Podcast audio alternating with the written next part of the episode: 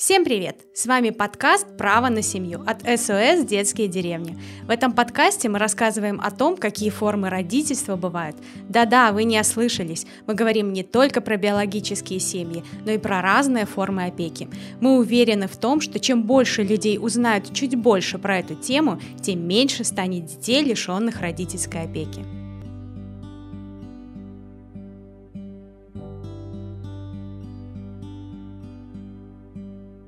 В этом выпуске мы расскажем вам про разные формы опеки вместе с Еленой Ростиславной Михалькевич, старшим инспектором по охране детства Национального центра усыновления.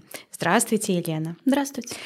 Предлагаю начать наш разговор э, с вопроса о том, по каким же критериям ребенка могут признать находящимся в социально опасном положении и чем это чревато?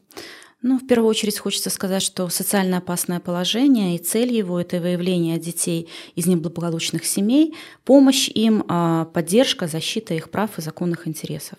Имеются три критерия социально опасного положения. Это когда родители не удовлетворяют потребности детей, то есть дети остаются без пищи, у них антисанитарные условия, а, дети не посещают э, учебные учреждения, не выполняют родители медицинские рекомендации в течение полугода и более а, работников, именно специалистов а, медучреждений. Родители не обеспечивают надзор за поведением детей, вследствие чего дети совершают преступления и правонарушения, и это не единичные случаи. И а третий критерий – это когда родители ведут аморальный образ жизни, то есть сами употребляют э, алкоголь, наркотики, не, не выполняют обязанности, соответственно, в отношениях своих детей, оставляют их с родственниками, но и вследствие дети и э, проживают в неблагополучных семьях. А по каким еще причинам родители могут лишить родительских прав? Но лишение родительских прав – это вообще крайняя мера. А до лишения родительских прав это еще нужно, как бы говорится, дойти. Да? А, когда детей признают э, находящимся в социально опасном положении, с родителями работать начинают э, все э, именно сферы и работники, которые могут помочь семье и детям. А если же, когда детей признают находящимся в социально опасном положении, ничего не помогает ни семье, ни детям, то дети признаются нуждающимся в государственной защите. И затем уже ну, более серьезно работают с семьей, а родителям Э, дети изымаются из семей, семей помещаются а, в социально-педагогические центры районов, а, и уже с родителями более серьезно работают э, именно структуры. А, это и медики, и правовые структуры, и органы опеки, и комиссия по делам несовершеннолетних. Составляется план работы с данными родителями чтобы исключить именно те условия, по которым были изъяты дети. Ну и, соответственно, если эти условия не исключаются, то э, органы опеки и попечительства подают э, документы в суд на лишение родительских прав. И тогда уже суд принимает решение, лишать родителей прав или нет, ну именно по тем причинам, которые э, указываются в исковом заявлении. И э, расскажите, пожалуйста, поподробнее, как происходит лишение родительских прав. Ну, хотелось бы сказать, что лишение родительских прав, опять же, я повторюсь, это крайняя мера, исключительная мера в отношении родителей. Всегда родителям дается шанс, и детям дается шанс э, на проживание в семье биологической. А, в соответствии с статьей 80 Кодекса о браке и семье э, Республики Беларусь э, имеются основания, по которым лишают родительских прав. Это уклонение родителей от воспитания и или содержания детей, а, злоупотребление родительскими правами, жестокое обращение. И вот уже последний пункт – это если в течение шести месяцев после изъятия детей комиссии по делам несовершеннолетних родители не устранили причины, то они как бы лишаются родительских прав. Да, заседания проходят в суде с участием а, органов опеки и попечительства. Обязательно должен быть прокурор. Органы опеки и попечительства дают заключение о возможности родителей лишения э, родительских прав, ну и выносится решение о лишении прав. А могут ли родители ограничить в родительских правах? Э, родители, да, могут ограничить э, в родительских правах, но это больше по медицинским показаниям. Если у родителей имеется заболевание, входящее в перечень заболеваний, перечень заболеваний, при котором они не могут выполнять родительские обязанности, этот перечень утвержден Министерством здравоохранения.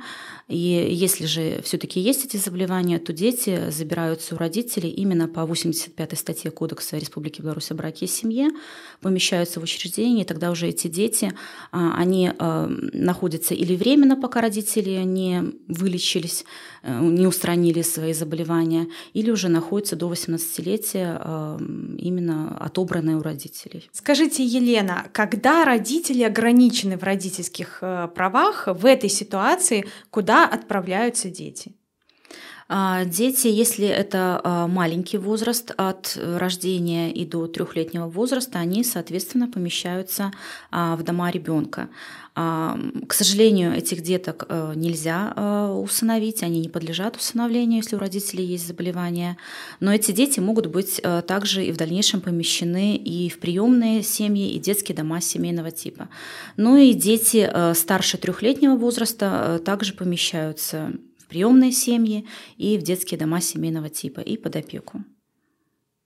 Елена, скажите, когда дети э, становятся сиротами или э, признаются детьми, оставшимися без попечения родителей, какими государственными гарантиями они обладают? Э, дети, сироты дети, оставшиеся без попечения родителей, в соответствии с законом о социальных гарантиях, э, имеют право на э, помещение на государственное обеспечение, то есть это помещение в интернатное учреждение или на семейные формы устройства, если родственники в течение месяца после получения статуса деток не забрали к себе на воспитание.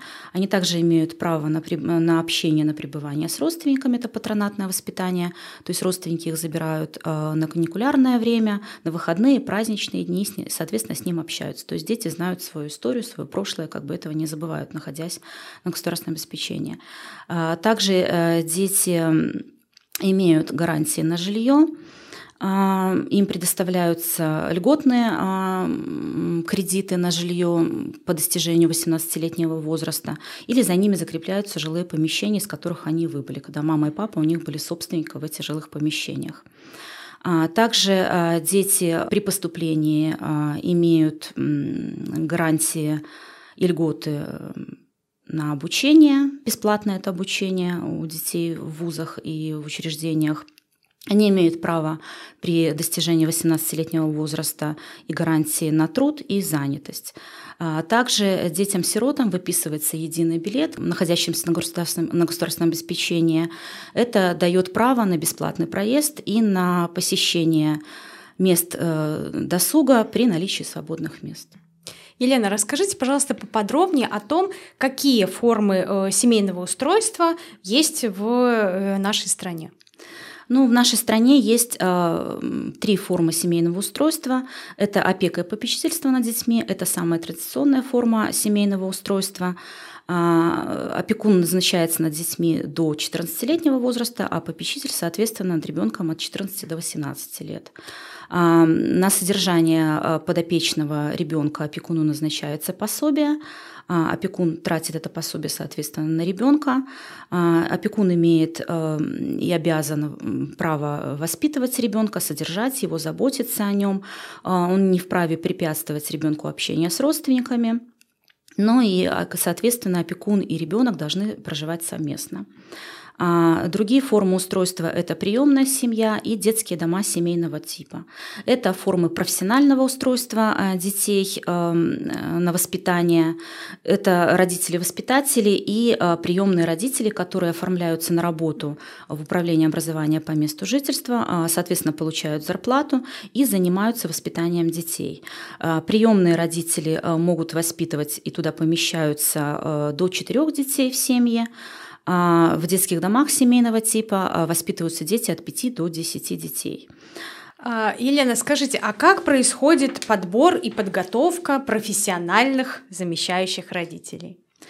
При подборе лиц, желающих заниматься воспитанием детей профессионально, и как бы грубо это ни звучало, и получать при этом зарплату, а, соответственно, занимаются специалисты органов опеки по месту нахождения этих людей, которые желают.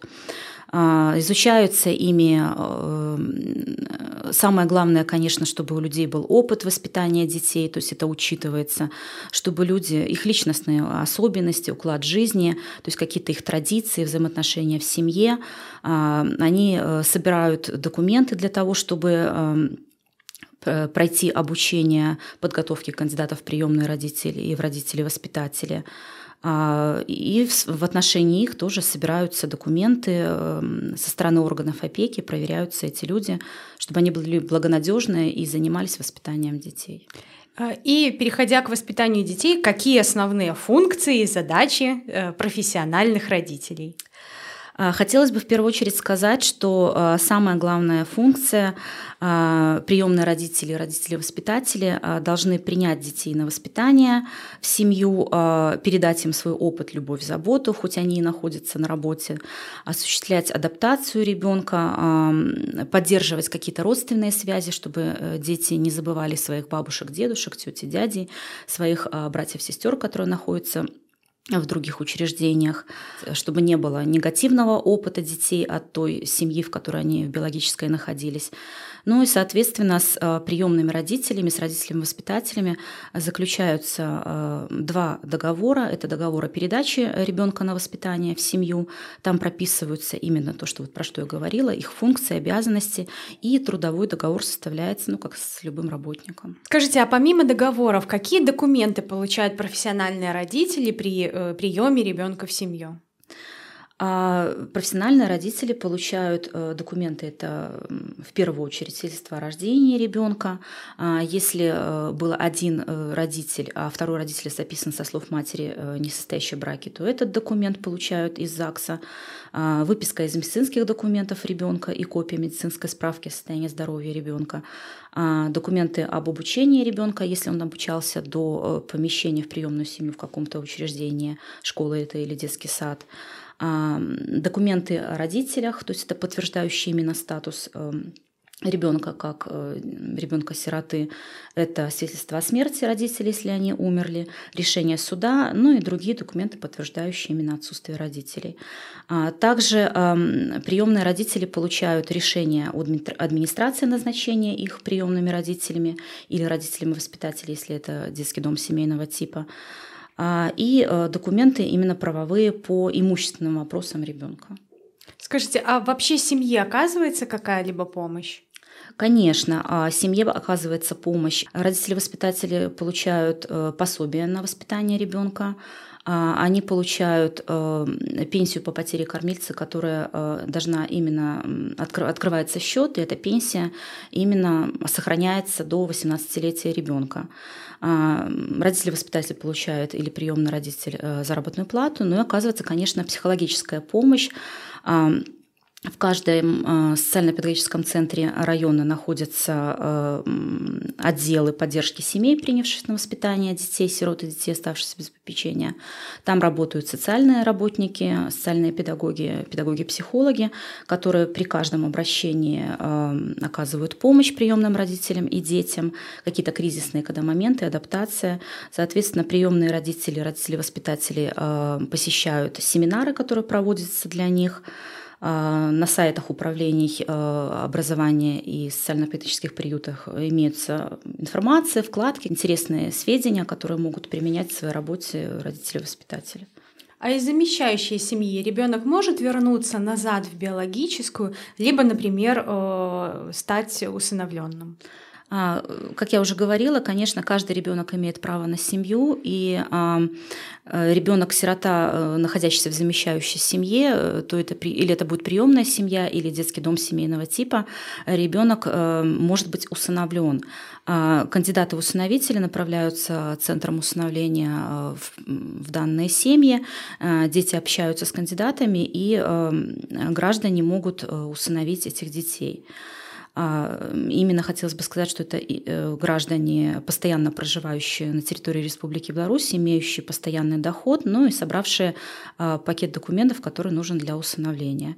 И также а, ребенок э, сирота и оставшийся без попечения родителей может вернуться в свою биологическую семью, если родители исправят эм, те причины, по которым были лишены родительских прав, подадут документы в суд, суд примет решение о восстановлении их в родительских правах, тогда они будут жить своей биологической биологической семье.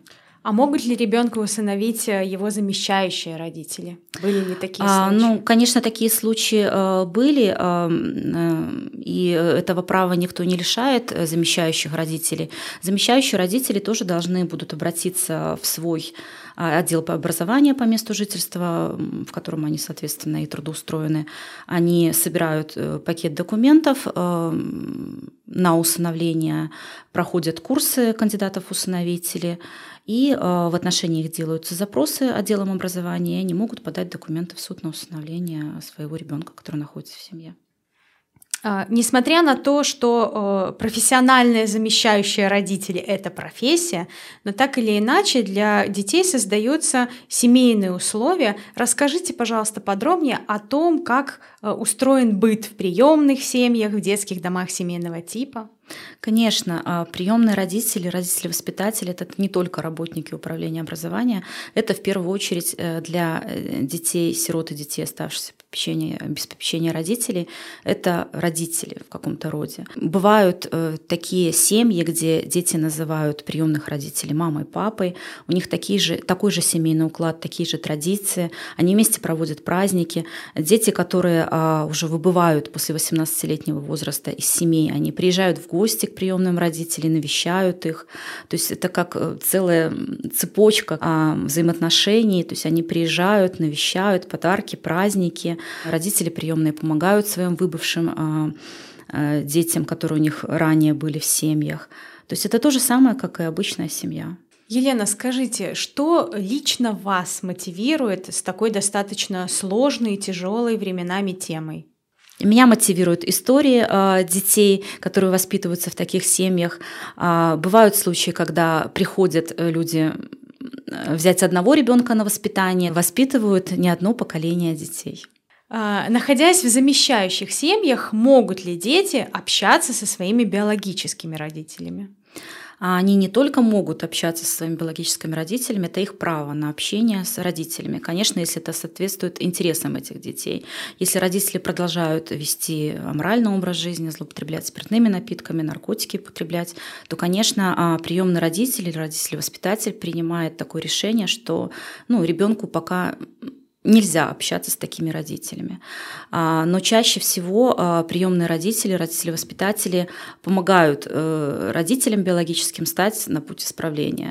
То есть они поддерживают их, оказывают какую-то помощь, э, дают общаться с детьми, а, приглашают на какие-то даже совместные праздники. Биологические родители в дальнейшем э, при исправлении всех ситуаций подают документы в суд и забирают своих детей. Очень хочется, чтобы люди узнавали больше о различных формах замещающей опеки и не боялись пробовать себя в новом статусе.